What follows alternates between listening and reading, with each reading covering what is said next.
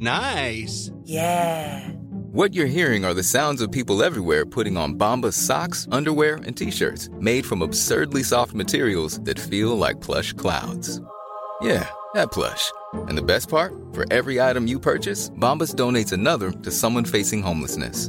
Bombas. Big comfort for everyone. Go to bombas.com slash ACAST and use code ACAST for 20% off your first purchase. That's bombas.com slash ACAST. Code ACAST. Hey, it's Danny Pellegrino from Everything Iconic. Ready to upgrade your style game without blowing your budget? Check out Quince. They've got all the good stuff shirts and polos, activewear, and fine leather goods, all at 50 to 80% less than other high end brands. And the best part? They're all about safe, ethical, and responsible manufacturing. Get that luxury vibe without the luxury price tag. Hit up quince.com slash upgrade for free shipping and 365 day returns on your next order. That's quince.com slash upgrade.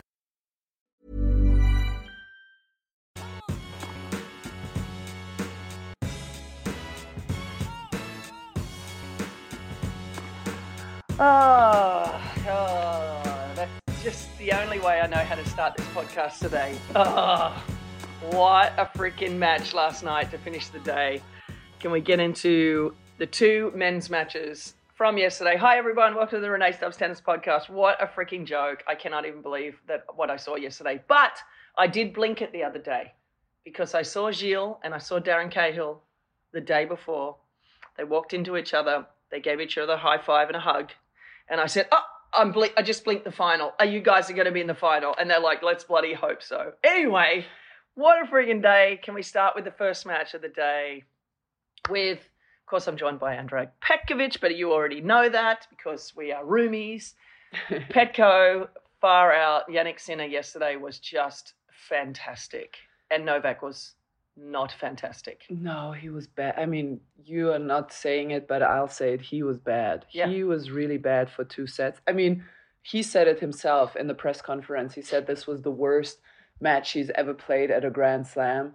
And he was fighting, he was trying to find into it. But let's talk about Sinner Sinner Chicken Dinner. Let's talk about Jannik's internet. Jannik's Internet. I have so many nicknames for him. Sinner Sinner Chicken Dinner, Jannik's Internet. Gingerhead. because he was really really good and i was thinking at one point man they play really similar and it had never occurred to me in that way Yes. And then jannik said it in his interview with jim courier afterwards um, when jim asked him like what do you think your strengths are and he was like you know i actually think that me and novak play really similar and i did a, um, a hit on in a TV, TV studio with nick kyrgios and I asked him that on air because he had played both, obviously, and I wanted to know.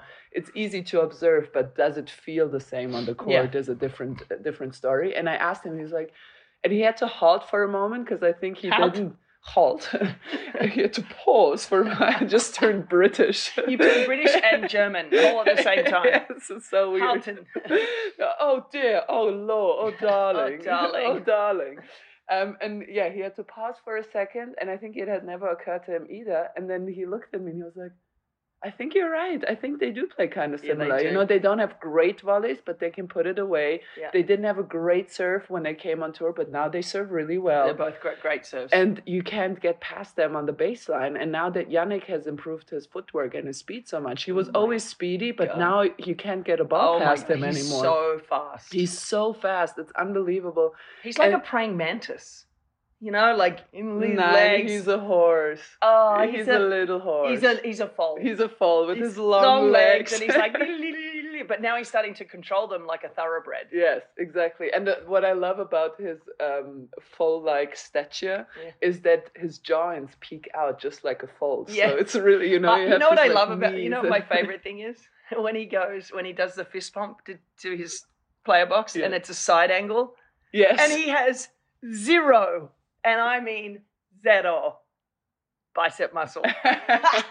it's like it cracks me up. I'm like I I mean I still have a bigger bicep than he does and I am like tiny. I would probably bench press more than Jannik A Sinner at hundred this moment. No, no, at he's actually moment. quite strong, but he doesn't have like it kills me. It doesn't look like when he's you think strong, but about Alcaraz and Nadal, uh, like with those biceps that they have, Even Novak, he has bulked up, I have Yeah, to say. yeah. And this is what I love about him. We'll talk about why he may the reasons for why he maybe played bad. But this is what I love about him. He really um, he studies not only the game but obviously the body and he knows that the one thing that goes away when you turn 32 33 34 is the explosiveness of the muscles right? yeah. you lose that quick twitch in the muscle. That's the first thing that goes away. And there was there was actually a study in baseball players with that because they need you know when they hit the ball Yeah. you can measure that really well. In tennis it's harder to measure because there goes so much complexity into the game. But they had a study and uh, and the, the fast twitching of the muscle goes away first. And so he bulked up a little bit. He was much skinnier a year two Yeah, years was, ago yeah. because you know i have to make up for it. I have to uh, i have to balance it out. And now my question comes to you. Do we finally see the first signs of age? Because what Yeah. was what it was with me and i think you can attest to that with serena with age you all of a sudden have bad matches that you can't explain Yeah. because it's so much harder to get out of an off day. You would have off days but they would last 20 30 minutes and you would still find your way back in and all of a sudden you have more and more off days i'm just putting it out there i don't want to Yeah, answer maybe but what do you think It's very possible. Um, that's a theory. Um, I, I'm not going to fight against because you know it's very well could be true. I think a lot of that yesterday was well, there's a couple of things. I think that he knew he was playing against a guy that had beaten him twice in the last what four months. yeah Four, you know, two two months ago he beat him twice. Now I know it's best of three, but still, when you know you're playing against a guy, uh, particularly that Davis Cup match where Novak should have won that match, and there's a little scar tissue there from having a match point and his match point, yeah, three, match he was points, love, love 40. 40. Like, there's still scar tissue there. And Novak was very, very open about the fact he wanted to win Davis Cup. So, you know, anyone, anyone out there like, well, I didn't really care. Mm, Bullshit. There's no way you go and win the ATP finals and then go and play Davis Cup and not want to win it when you're Yeah. the best player of all time. So I think that there was a little bit of scar tissue knowing that he, he could actually lose to this guy, um, that the guy was ready to step up to the plate it was about could Jannik manage the f- best of five set mentality of being able to mentally stay in it. And we know how mentally strong he has been over the last uh, few months with his winning and also playing in the day. Novak has not played hardly at all in the daytime here in Australia for so long that the conditions are so different at night. It's dark, it's very much no wind at night. Very, very rarely do you get wind here at night. Um, so it's that a little bit heavier conditions, difficult to get the ba- ball past Novak. He sort of like gets into that rhythm of not missing, not missing, not missing. Mm. And in the daytime yesterday, it was quite cool. So it was really fresh conditions, kind of similar to like an Indian Wells day where it's not that hot, but it's a little bit chilly, bit of wind yesterday. So Yeah. there's a lot of sort of little And Novak hates wind. and he hates the wind, right? Um, and so I think just the feeling of throwing the ball toss up and serving with the blue sky Mm. instead of the dark sky, like there's all little things that I think I think contributed. It might I might be completely wrong, but I, I just have to feel like Novak didn't feel the ball like he normally does. Does, yeah. And everyone's like, he played a match against Taylor Fritz. It was so stifling hot that day. it was different. and it was like four o'clock in the afternoon when Yeah. they went on the court. and So- the, the, the court shade. was, yes was completely in shade. after one set. It was already shade on that Mm. court. So that would have felt like to Novak, it was sort of going into the evening session because I made a joke about it on air because the match before was so long that I said, oh my God, Novak's almost going to be playing at night anyway today. Mm. Um, and so I think, and I think that Taylor ran out of gas. There's no question about it. And he sort of stipulated that almost to me that he needs to get back into doing a bit of training because he felt like he died. So I think it was very different that day. And then I just think the conditions were really uncomfortable for Novak hmm. yesterday. And the reason I say that is because how many fucking unforced errors did he make? yeah, in on the first- backhand that he never misses the Never. backhand. So Like you, the there form- has to be, yeah. I think, a that to me, and he hasn't. Look, he's not been hundred percent with his yeah, cold. he and he yesterday I watched his press conference. He still sounds really bad. Yeah. Like not he didn't look sick. He looked good. I Yeah, thought. You yeah. know, sometimes when Novak is in the second in the latter stages of of slams, you see his face so haggard because he put so much into Yeah. it and so much and a major tournament takes so much substance from you and he looks like haggard and his eyes is his one eye is drooping he has this like one lazy eye Yeah. he looked really good like i thought he was looking good Yeah. but his voice sounded still very very Dodgy. sick Yeah. very sick so he did have this cold that he was struggling with and it And you can see Novak sometimes when he struggles with a thing, he like somehow mends it over the course of a of a Grand Slam tournament or over the course of a week or 10 days. He didn't manage to do that. He sounded just as sick as he did in the beginning of the Grand Slam. And honestly, I know what that feels like because that's kind of what I've been battling over the last like month or two. Mm. Um, you know, where I got sick and then I lost my vo- like got laryngitis and then my voice got funny and I it's still a little bit funny and I'm still like you know there's this cough that you know everyone is getting. So there's no question that um, physically, you know, health wise, he wasn't Yes. hundred percent this Yeah. tournament. But also, we've seen him win many, many times That's when he hasn't been 100%. That's I think the difference was the daytime conditions didn't suit him Mm. a little bit of breeze, and he played against the guy that I think is his biggest rival right now. Yeah. There's no question. And yes, Carlos for sure, uh, you know, has beaten him in, at Wimbledon and all that sort of stuff. But there's no doubt that Carlos and Sinner are his two biggest rivals now Mhm. because they don't back down. And Yeah. now they really do believe that they can beat him. And, And, I think that's Jannik said that right afterwards in the press conference. Jannik said that he thinks the difference between Rune, between Carlos and him, are that these three they believe they can beat Novak because they have.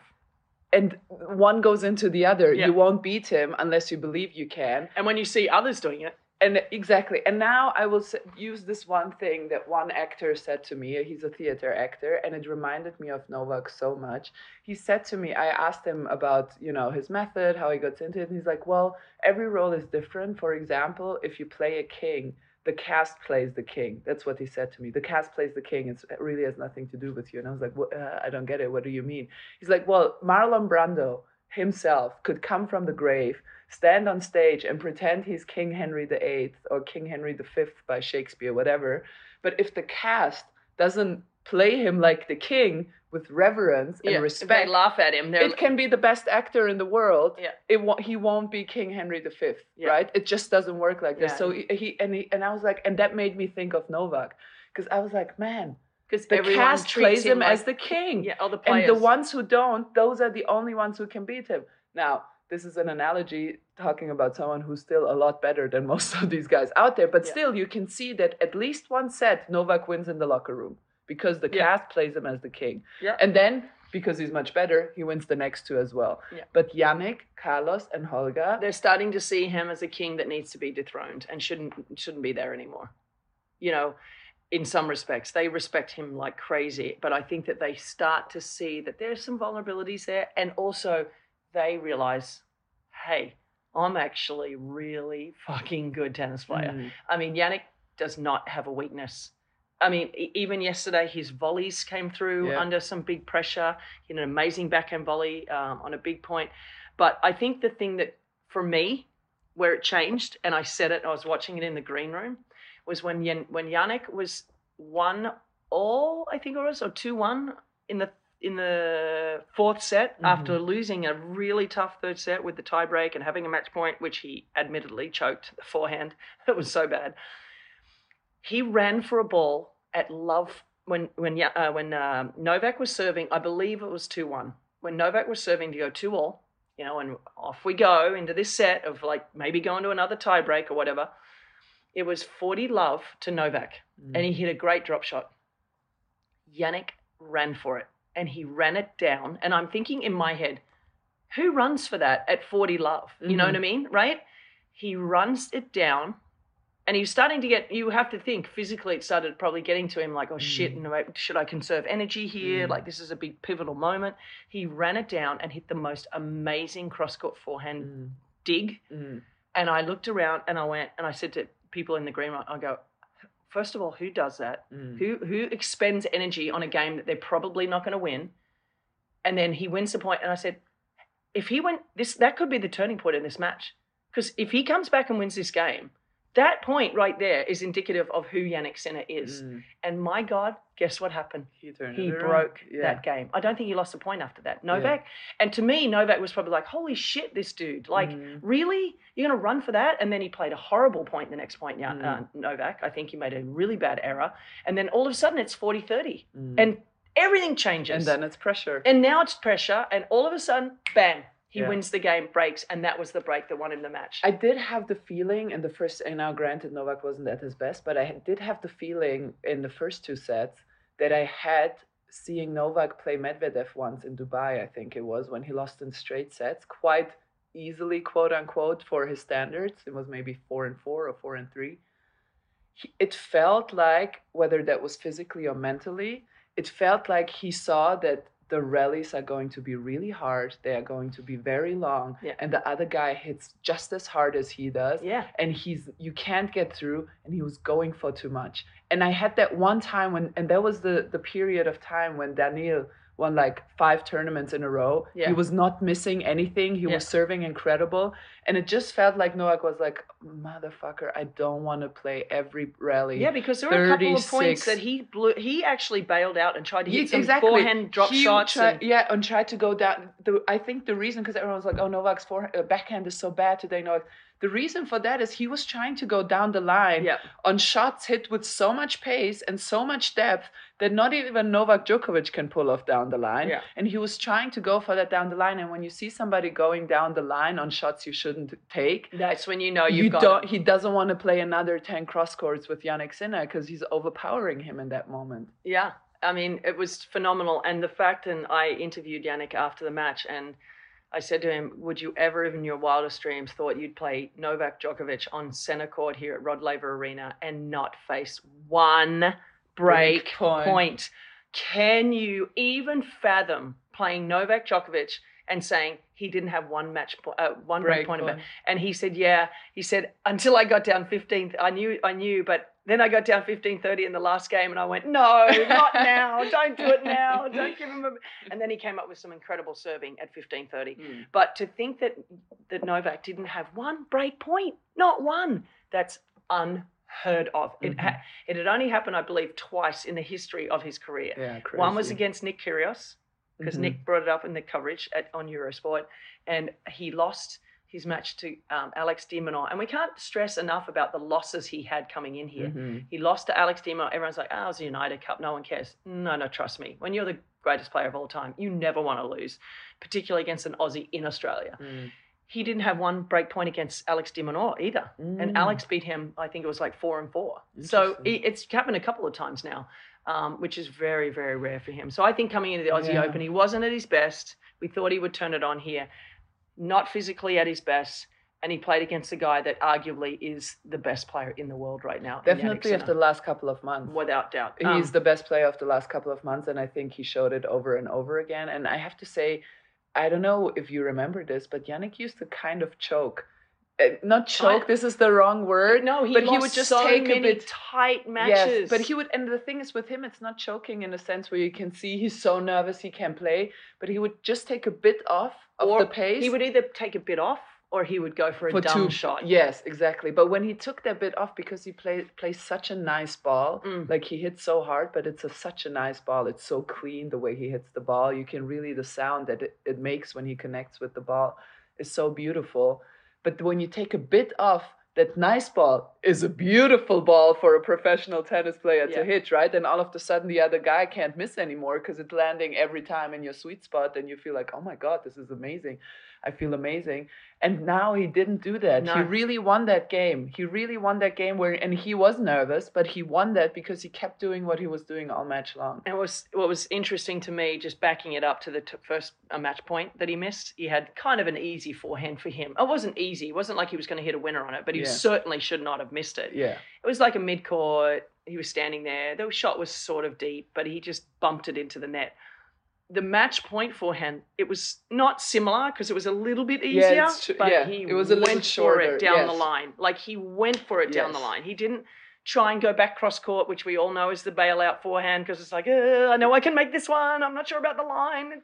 A high part of the net. Uh, If I don't hit a winner, I'm going to have to hit a volley. You know, all that shit goes through your mind when you've got that shot. He just went bam Yeah. and he just crushed it. And I thought, okay, that is a guy ready to step up to win a Grand Yeah. Slam and to do it against Novak. In, I mean, it, it- what he did yesterday was arguably as hard as what it has been to do beat Rafael Nadal at the French Open. Yeah. And it also shows you how unbelievable Rafa's record is at the French Open. That he's done it 14 times. Well, and didn't you think that the the way he took it down the line almost stunned himself and Novak. Yeah, he was because Novak always runs for everything, Yeah, and he- I think he was covering slightly the forehand cross court because he had it in his mind too that Jannik had missed the one on match point before, and it was like every in the stadium there was like a slight moment of like. Was that a winner? Is it Yeah, over? is it because nobody could believe he just went for it. You Yeah. know, it And was kind Jannik's of a was kind of- stunned, stun, stunning moment. Jannik was a little bit like that too. He kind of Yeah. didn't know whether to laugh or or like. But I loved his reaction because I know he said in the press conference later that he realized it was a great moment, but his goal is to win the tournament. yeah, and great. that he didn't want to get uh, like you know because we've seen a lot of players that win semifinals and go Mhm. absolutely bonkers. Yeah, And and I in my own brain I go, "Mm, that's it for them. There's their tournament. They won their tournament already. Yeah. They're not even going to be focused on the final. Yeah. So anyway, uh, absolutely The- incredible upset yesterday. Absolutely, yeah. And then I um, I saw it was really funny that you say that because I agree with you hundred percent. I saw Jannik and team, so Darren and um, what's the Italian Vagnozzi? What's Yeah. his first name? Do you know Uh, his yeah, first name? Forget. Um, so Mr. Vagnozzi. Yeah, ciao, ciao. I call him. Signore, Signore Vagnozzi. Um, they I saw them afterwards, and Jannik was like the most contained of all of them. Like he was walking in front of them, I was like, "Hey, congrats!" And he was laughing. You could see he was so happy, but he was okay. And then I saw Darren, and he his face was like so overwhelmed by He's so happiness. proud. He's so proud, and it's so cute. And I said to him, "Stop being happy. Stop being happy. It's not over." You yet." said that I to said to him. he was laughing at me because I was like, "Amazing." He's like, "Yeah, you played so well." I was like, "Yeah, he did, but stop being happy. Stop it right now." He That's going to be the title of the podcast. Stop being happy. Stop being happy. Uh, no, that's that's great. Obviously, Darren knows how to handle these moments. He's been there with so many great players, and he knows how to manage this next 24 hours, which is very, very important for someone Yeah. like that. Which is the most understated thing about coaches, and in my opinion, if you have, there's many players out there that will remain nameless.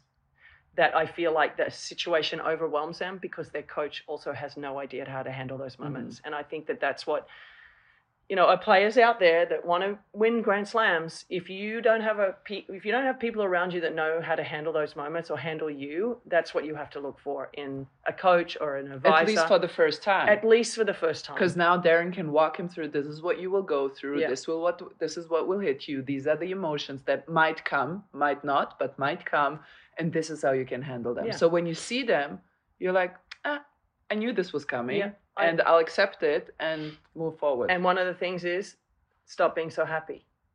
like I said, stop being happy. no, I mean it's true. I mean, I, I mean, just throw a little conversation with uh, Sam Stosur in many, many, many years ago when she made the semifinals of the French Open and wanted to. She was so excited about wanting to go and thank her friends that had come to watch her at the French Open. And I said, no, I said, I think you just need to get on the bike and like cool down like you've done every single match. Like stick to the routine. And Mhm. it's very, routines are very important for players because it does keep you in the mindset of wanting to play, win the next match Mhm. and not being overawed by, oh, this is awesome. I've made the semis. Yeah. Yay. I mean, you know what it feels like. So anyway, it was a phenomenal effort yesterday from Jannik. And I said last year he was ready to step up and win the win a Grand Slam, and I felt like the Australian Open was a good one for him to win. Um, so it's looking pretty good. So Well, he will have a tired opponent. Oh my God, Daniil Medvedev, that motherfucker. He is. He's got. He's. I said this morning. He's got an. Ex, he's either got a chip missing, or an extra chip.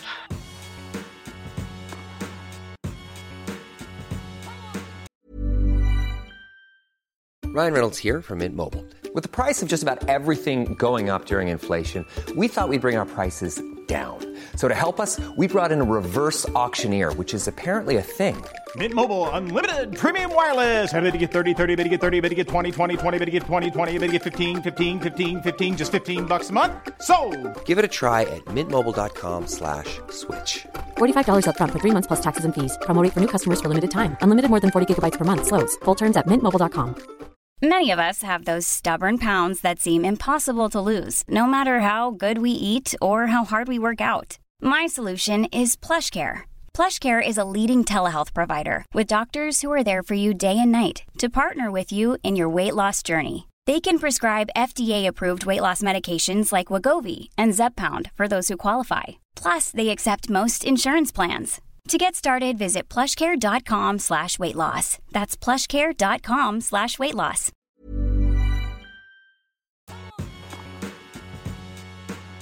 I think it actually might be an extra chip. I think he's so smart and he's so thoughtful in his brain. You you see his post match interviews. I can tell you the the I interviewed him after this match. The shit that goes through his mind and how he weaves it all and puts it all together, and he remembers every point. And he told me after the match about even at um, four all in the fourth set tiebreak when the double fault he hit the double fault. He's like, it was such a bad ball toss. Why did I hit it? I'm such an idiot. It's like that's how I'm going to lose the match on a double fault, you know. And I was sitting next to Tommy Haas, and Tommy Haas said to me, "This is just going to come down to one bad unforced error, literally at four all." He said, and then he hit the double, and he goes like that. Oh my god. And then he locked down. He Mm. locked down and didn't make an error. And Zverev sort of shot himself in the foot with that. But Well, let's what a start. match! I Let's mean, start with the first two sets. It's amazing and that Medvedev played so shit in the first two sets. Yeah. And Novak played shit in the first two yeah, sets. Yeah, interesting, right? Yeah. That is so interesting. Well, the first two sets, it has to be said, Zverev played fucking Flawless. fantastic. Yeah. Fucking fantastic. He continued his crazy ass serving at 80% That's crazy. with accuracy and over 200 k's an hour. That's like 130 miles per hour. And he's serving his spots and he's um he's making 80% of those. That's absolutely incredible. And Well, uh, considering the dude was like a double fault king a Yes. couple of years ago. I mean, he's like Sabalenka. y- All of a sudden, they're like, oh, they remembered how to hit a serve. Yeah, well, and Jim Courier said something on the broadcast really interesting. He said, for those of you who don't maybe play tennis on a regular basis but play golf, this is what it's comparable to. Somebody who has a great drive and hits the shite out of the ball. They rarely ever make the free the green The what is fairway. it? the fairway. Fairway. I don't play golf as you can clearly I tell. can tell. as you can tell, they rarely ever make the fairway because you lose on accuracy when you hit the ball. So he- was saying that Zverev is basically one of these big drivers who He's hit Tiger Woods all the of a sudden. Yes, but he also making the fairway Yeah, every time. single time, like or eighty percent of the time. This is incredible.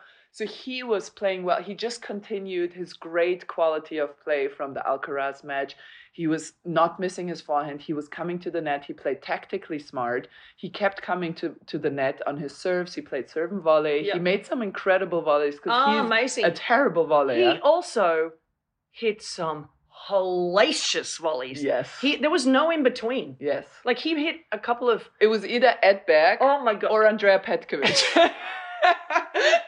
thought you were going to say me, but it's okay. I'm just kidding. It's either me or you, but uh, yeah, anyway. that's better. Um, and, and then all of a sudden he decided to be you at the net and then have my forehand at times where it was just ugly. I, honestly, there were a couple of volleys that he missed last night. It was like, um, first thing out of my mouth was, how do you miss that volley? The high forehand volley. It's like he, it's like he, he he could have the whole court, and you're like, if I'm up there in his coaching box, my sphincter's tight every time he goes to hit a forehand volley because you're like, what's going to happen here? He made the hard volleys. He didn't make the easy ones strange. yesterday. He seems to have He swings too much on the exactly. He doesn't use his body. Actually, I mean, I never had Thank you. great volleys, but I learned volleys in the end of my career, and so that's why I know how you can actually learn volleys. Use and I used to use also your body. Yes, because uh, you know that I, in the end, I was volleying actually Yeah. fine. And what I did a lot is volley, volley the first 10, 15 minutes before every practice to improve them.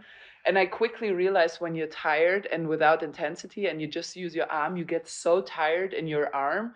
And of course, that translates to a five set match. If you get tired and you just play with your arm, your arm is tired. But when you use a little bit of your glutes you're- it's and not your thighs arm and your body, tired. your wrist, your The most important thing, because trust me, now that I'm old, you know, when I go to hit my volleys, I'm like, oh my God, I'll miss them because not because my hands, my hands can still hit the volley as well as any time in my career. It's the legs. My legs aren't there. My le- you have to get low with your legs, and you have to use your legs and use your body to hit volleys really well.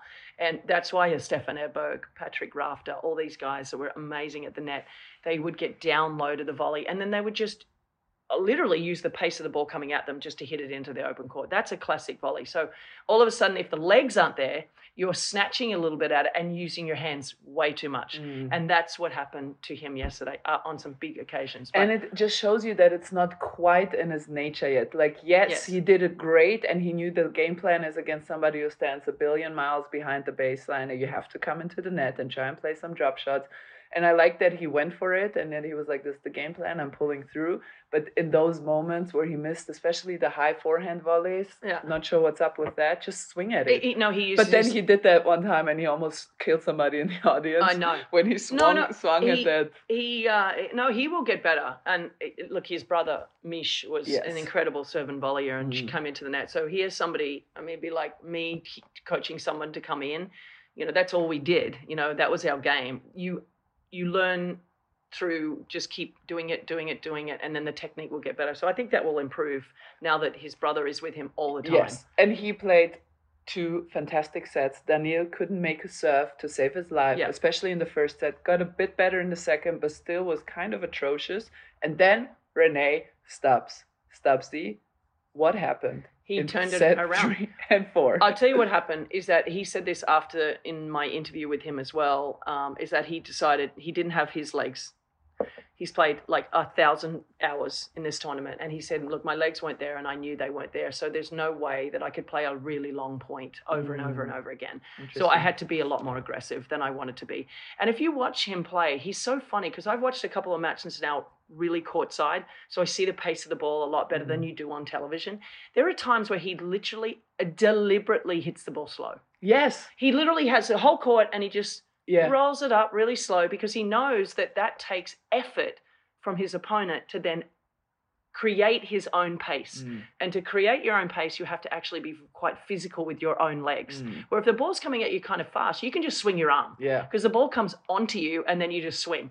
Whereas if it's slow, you got to get your legs up to Mm. it and then you have to swing and then you're inside the court. Do you go forward? Do you have to then come back? Because now you're playing against a guy that you know is going to push you back. So there's this like quite A amazing great chess. passer, also a great passer. Ridiculous passer at the net. Unless you hit an incredible approach shot, Yeah. you're getting past. This Yeah. guy can create an angle off his forehand and off his backhand. And Mm. you know how I feel about coming in on the backhand. It's very hard to go cross court with the topspin backhand with a really hard angle. There's only a few players that can do it, and he is one of them. Actually, Sasha as well, like Angie Kerber. Like I think about Angie's ability to be able to Yeah. hit that angle. But there's only a few players that have a really strong left wrist that actually, are, where they can create an, an almost like a left-handed forehand Yeah. angle, and he's one of those. So it's such this mind fuck for you as a player. Like, do I come in on that when it's floating, or do I stay back? And particularly Zverev, he struggles when there's no pace to his forehand. Mm. And there was one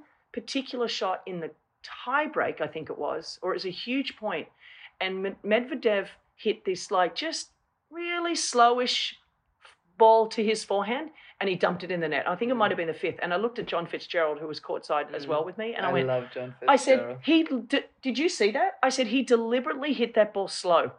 He had the whole court. He could have done anything he wanted, and he just rolled it, and, he, and literally Zverev hit it in the bottom of the net. Well, and this He's so smart. but this destroys you mentally because if somebody hits a winner you're like ah too good maybe I, have, I need more depth on my next shot that's the one thought Yeah. the one pro- thought process when somebody hits a winner is either Too good. oh my god when you know when somebody hits like full run down the line you're like ah okay whatever when he hits a good winner you're like too good or i need more depth those are the two thoughts in your head when you roll a forehand into the bottom of your shoe your thought process is oh my god I'm i don't feel my forehead am i choking? Am i nervous? What do i do? I have to hit higher. Maybe i should run around and play backhands. That looks ridiculous. Oh my i God. can't be hitting backhands from the center of the court but maybe what uh, Have, this and has clearly gone through your mind.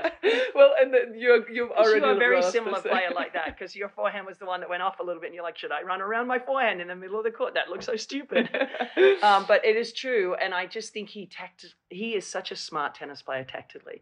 And he reminds me a little bit, Novak is similar. Mhm. Novak will play a slow one. He will kind of like tempt you. Andre Agassi was a little bit like that where he tortured you from side to side and he didn't finish points off when he knew he could because he wanted to torture you physically.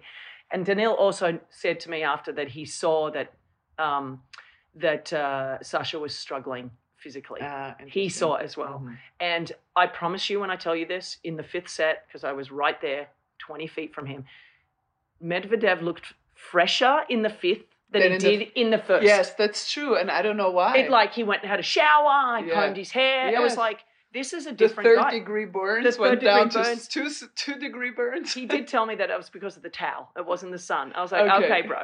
But um, his, I think the bottom line is, and we're going to give you a revelation here, people. you know, when he comes back and wins this match, we all know that shot he hit at five all in the tiebreak was so Yeah. lucky, but also lucky favors the brave. Maybe there's some karma in that that shank. Just putting it out there. But physically, Zverev was done in the fifth. You could tell by the way he looked at his player box. Mm. It was like, fuck, I'm going to do this again. I'm going to lose this huge match. Yeah. Having, you know, an opportunity to win it, blah, blah, blah. And you can just tell when you're looking up at your brother and your dad, your face is different than it is when you look at your coach. Yes. It's kind of like, help me. I can't believe, you know, as opposed Yeah. to fuck you and, you know, Yeah. all the shit.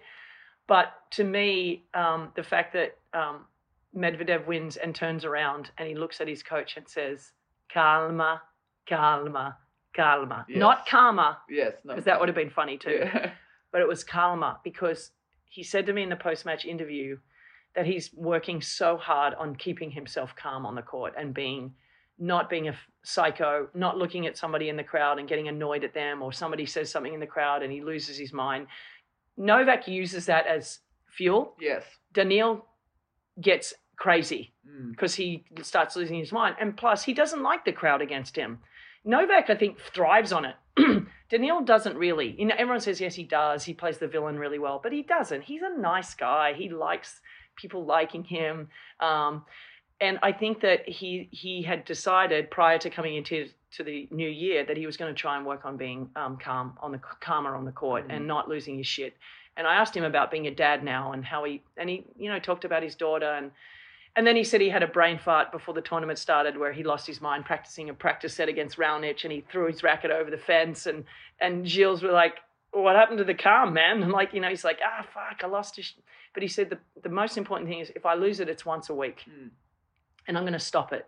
I'm going to try and get to a point where I'm not losing it. And if you watch that match yesterday, he was so calm. He really was. He I was, was- so surprised. Jesus, he was playing the tie breaks like it was like it was like a practice set. Yeah. And it- Unbelievable. It was it was really amazing. And the, the one time when he did yell a little bit was in the first in the first set when he just couldn't hit make a serve. He Yeah. hit three double faults in a row to give uh, Sasha a double break. Yeah. That's like What are you when have you have seen that from Yeah. from him? That was the one time when he and also much less than he usually does. That's right. but he kind of looked out and was like, "What is going on with my serve?" And um, can we one have take five seconds to talk about Gilles' fashion? oh my god, I love the guy. Um, I mean, from the choker with the like weird pendants of wolves on it to the Chicago Red Bulls cap, like The Chicago Bulls. The okay, you can't call them the Red, Red Bulls. Bulls. Okay, this I- proves how much you don't watch basketball. enough. I really don't. I really don't. But like, what it, it was Your like. boyfriend Jesse just had a heart attack. Going Red Bulls. It's also his favorite team, I think, the Red Bulls. That's a soccer team. That's a New York But Red Bulls. Just like from the Chicago Bulls with the choker of the wolf, like what is going? Somewhere stuck between the '90s and the 2000s. I, I love it. absolutely love it. With the with like the and my absolute favorite shot of him ever was during the pandemic when Medvedev sent him away. And there was no audience on Rod Laver. on Rod Laver, which is the biggest stadium, and you just see him walking up the stairs Slowly. it- slowly, and it look, and there is nobody, so you just see him walking up the stairs alone, and it felt like twenty five minutes while he was leaving. yeah, during the pandemic. and, uh, of course, Medvedev was like, "Go, just leave, get out of here." And he's like, just he goes, "Okay," and he just turns around and starts walking as slow as a wet week, going up those stairs. You can and it was just the hear the only steps. person in the stadium. you can just hear the steps echoing from the like metal of the Yeah. stairs. It's like bloink, cloink, cloink, and it's just see Gilles absolutely They- with his Chicago Red Bulls cap. They just, I tell you, they have such a great relationship. And and also the funny thing about sending him out is that there's always no one else in this in the in the box. Although there's a few more people in the box this time, so he's he's realized that maybe he needs a physio, maybe he needs an agent there, like you know all the things. So um, I look, I'm going to say it out loud. I'm so happy to see Daniil Medvedev get through that match and Mm. make the finals. I think I, everyone knows probably why, but um, I just think that he is an incredible fighter. I think that he's, and I, I, I think he's a great guy, and he handled that moment better.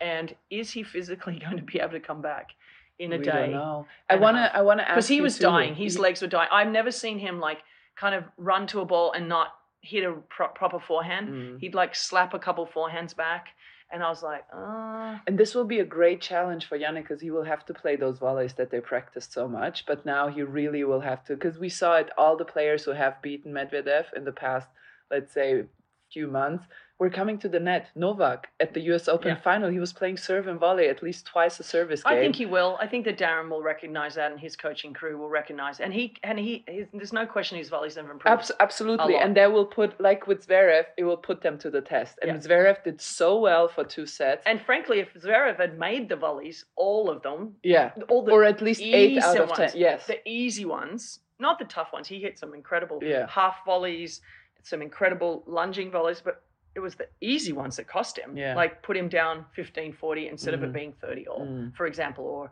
in the tiebreak being 5 2 instead of Mm. 4 3. Mm. So little things like that. So I think Jannik, we'll see. They, they will be tested. And of course, the final is very different to a semi final. This is the biggest match of Jannik's life. Uh, you know, of course, Daniil has been there many times now, Mm. particularly here in Melbourne, where he has had that match on his own racket against Nadal a couple of years ago. So Mm. I'm sure there's a lot of people pulling for him to get that title. Mm. I, for one, I love Jannik Sinner. He is just the greatest guy, but I really like Daniil Medvedev. And Mm. when you, I, I actually hugged both of them because I got to, I'm so blessed to be able to like interview these guys when they come off the for one second this was was- going into um, cringe, not no. cringe, but creepy territory because No. I thought your sentence would end. I'm so lucky to be in the position to hug these No. guys. what I'm in, what I, not what on Pride Day, I'm- Rennae. Not on Pride. What I'm saying is they're both so skinny and tall. It's like I'm hugging them around their stomach, you know, and they have zero fat on them and they have zero muscle. They're both the two skinniest dudes of all time. Like I think my arms wrapped around myself because Mm. they're so skinny. yeah. Um, but they are just they're great competitors. I think it's Mm. an amazing moment. I don't really care who wins. Um, I And- just want and- to see a great match. And I really think we talked about it briefly in one of the other podcasts. I really think Novak, um, because some, you know how some people argue, well, Roger Federer, he put such a stamp on the on the game, and of course he did. It's Roger Federer, talking about the silhouette And theory. You know, when you see a silhouette of Roger Federer or Rafael Nadal, you know exactly who that is, which is like the it's this theory that if you can recognize somebody by their silhouette, that, that's an instant icon, right? And but I do think that Novak has influenced the game in a different way. Oh, 100%. Body types. We have a Yeah. completely different body type now. All four guys in the semifinals were tall guys, skinny guys who Yeah. move incredibly well, who are not so bulked up. Yeah. And if you think about 10 years ago when Novak started his um, dominance, it was the Tsongas, it was the Berdychs, it was the all these guys that are really Rafa even who are really muscular, who are top heavy, who are you know get injured Yeah. quicker because you have to carry a lot of weight, especially on the hard courts and how long these matches last. So he has changed the game, and we will see more of these types of bodies on the men's tour, and you will get more really skinny, muscleless body type body guys to hug, And then you and not in a not creepy way. in a non-creepy way around their waist because Yes. they'll be a little bit shorter. But uh, you know, when you think about Carlos Alcaraz, he's kind of in that rougher. exactly, and he's getting injured and more than the others. same, yes, you know. and both of them get injured, Yeah. and I think this is really uh, one of Novak has many legacies, but this is one of his that he's starting to change the body type of the best men's players that we see out there. I have two questions for you before we go. Uh, one question is, where do you think Novak goes from here, and what do you see in the future for Zverev? Will he, he have another opportunity at a slam? Because I do think his game Yes. improved tremendously over the course of the last year. Yeah. He played the best he's ever played here. As much as it pains me to say, I think that Zverev will be around for a long time unless you know something else happens in his life. But I think he's going to be at the latter parts of a Grand Slam. I think he probably will break through at some point. I think the French Open is actually probably his best, Mm. um, and I think the U.S. Open. Um, so I don't know. We'll see. There's no question he's good enough to win a Grand Slam. Yeah. But mentally, that's going to be the hurdle because now he has some serious scar tissue. He only lost two fi- five setters, being two sets to, to love. U.S. Open yes. final, semi-finals of the Australian Open. Yeah, And I'm sorry, that's that's, scar tissue, and Yeah. it's hard to chip that away from the brain when it's Mhm. happened to you many times. And you're only going to run into great players in the semis and finals who know they can win. So we'll see. Um, Mm. I think that Novak? Novak um, goes back to work, gets himself prepared to win the French Open. Um, you know, he said that he wants to win all four Grand Slams this year. That's now not going to happen, but he'd probably like to try and sweep the rest Mhm. and win a gold medal at uh, in Paris. This is- Yeah. look, Novak's going to go back to work. He knows that he Yes. played a terrible match. He knows that he probably didn't prepare the way he wanted to leading in here. He knows he was a little bit sick, so he'll be back. There's no question about Yeah. it. We'll see. Uh, but it gets yeah, I- harder. he does get harder as it does get get, harder, and I think this because he knows news, he's only got a couple years left. Yeah, well, and I think, and I think this is bad news for his fans. I think he will play even less For sure. after this. I think he will play even less. I think we will see him even less on the tour. I think the two most important things for him this year will be Wimbledon. He wants that crown back, and Yeah. he wants to, you know, Yeah, avenge. Yes, the loss. just because he was so close to getting that Grand Slam last year. Yeah. I think Wimbledon and then the Olympic Games will be his main, main, main I goal agree. this year. I and I believe that he will be the strongest content- contender to this because we know when Novak sets his mind to something and he puts everything else aside, it's very, very hard to beat him. But It's the best young of guys three. are getting closer and it's it's best of three. See, that's the difference with Yes. the Olympics. It's best of three sets, and these guys, all, all of them, all of them know that they can beat him over best of three. yeah. And it's that's the difference maker at the Grand Slams, which is why it was what Jannik did yesterday was so impressive. Mm. Is that sure he played like shit for two sets, but you still got to win three. Yeah. You got to win the third set. Yes. And you know, you could tell that Jannik said, "This is like a whole different story." You know, and when I lost that third set, he was like, but the way he bounced back after losing that first set was incredible. And I'm telling you, running for that drop shot, every kid out there, run for every freaking ball. You know why? Because when you run for every ball like that, even if you're losing, I mean, it's one thing if you're like, I wouldn't see Medvedev maybe running for that ball at 40 love against Zverev last night because you do have to conserve energy at some point. But he didn't need to conserve energy. He was two sets easy, lost the first set, but this guy could play five sets easily and he's physically very, very fit. but it was more about setting the tone of, I am going to run for every ball Mm. against you. And so if you're going to hit the shot, you better hit it perfect Mm. because I'm going to run for it. Yeah. And that sends a sense of anxiety to your opponent. And I felt like Novak got really anxious after that point because he's like, shit, this guy doesn't go, he's Let not going to go. away He doesn't let go. of anything. Very similar to how Alcaraz was when he won. yeah. He ran for every Yeah. ball, and that just makes you And what's and the thing that is the DNA of Novak Djokovic, is run for every ball. which is like, fuck, this guy doesn't go away. yeah, and he's not going to go away. Anyway, all right, so Just one more thing. Sorry, I know I'm always make this long, but I always get an this is idea. why we're late for practice. I know, and sorry, but when I, you say something, it inspires me for something else. And this is the last, I swear. There was an because we always talk about how important tactics and game plan is, and another, just another proof how really important they are, especially on these stages where the, where so little separates these guys. Medvedev yesterday, the first two and a half sets, played sixty percent over Zverev's backhand what the fuck? again, like Carlos Alcaraz, 60%, and then the number shifted slightly over the course of the third and fourth set, and eventually in the fifth set, it was all into the, not all into the forehand, but the Most. majority into the forehand, and yes, Zverev was tired, and so on and so forth. But tactics on these stages matter so so much. especially when someone starts getting tired because the, the bad technique will will fail and we saw that with with uh and also Zverev hit a double fault for the first time at a really crucial moment as well and that tells you as an opponent oh okay the fallacies or the weaknesses are going to come back under pressure so stay in there but I also think Medvedev did that because Medvedev feels like no one beats him in a backhand Yeah, cross court rally That's why he and he does doesn't miss his yeah. backhand cross court Yeah. like it's like if, if, what are you doing hitting it there kind of thing Yeah. so it'd be interesting to see how Jannik Sinner handles that Mm. but it's almost like, uh, good luck beating me. And then all of a sudden he's like, huh? He is beating me there. Yeah. So I better the change it up. The only thing he can't play these like sitters, slow shots that he does with other players, because Jannik, when he has a sitter He's and he goes around it. and sets up for his forehand, Young Fall does not miss. Young Foal does not miss. No. We will see.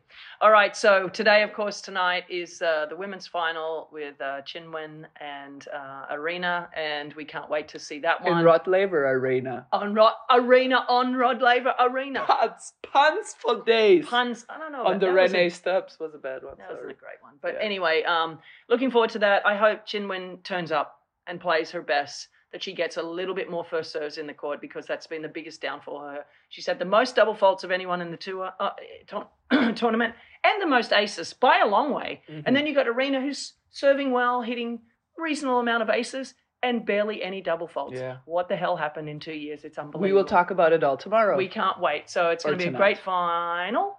and we'll let you know how it goes. And looking for, I'm really looking forward to the men's final as well. It's going to be fantastic. All right, guys, thanks for joining us again today. We'll see you tomorrow. And like and now, subscribe. Like and subscribe. Oh, like and subscribe. Is that what you say on podcast? Yeah, like and subscribe. We really appreciate it. Um, for now, um, thanks for joining us today, and it's time for us to go and have breakfast. So, cheers! Imagine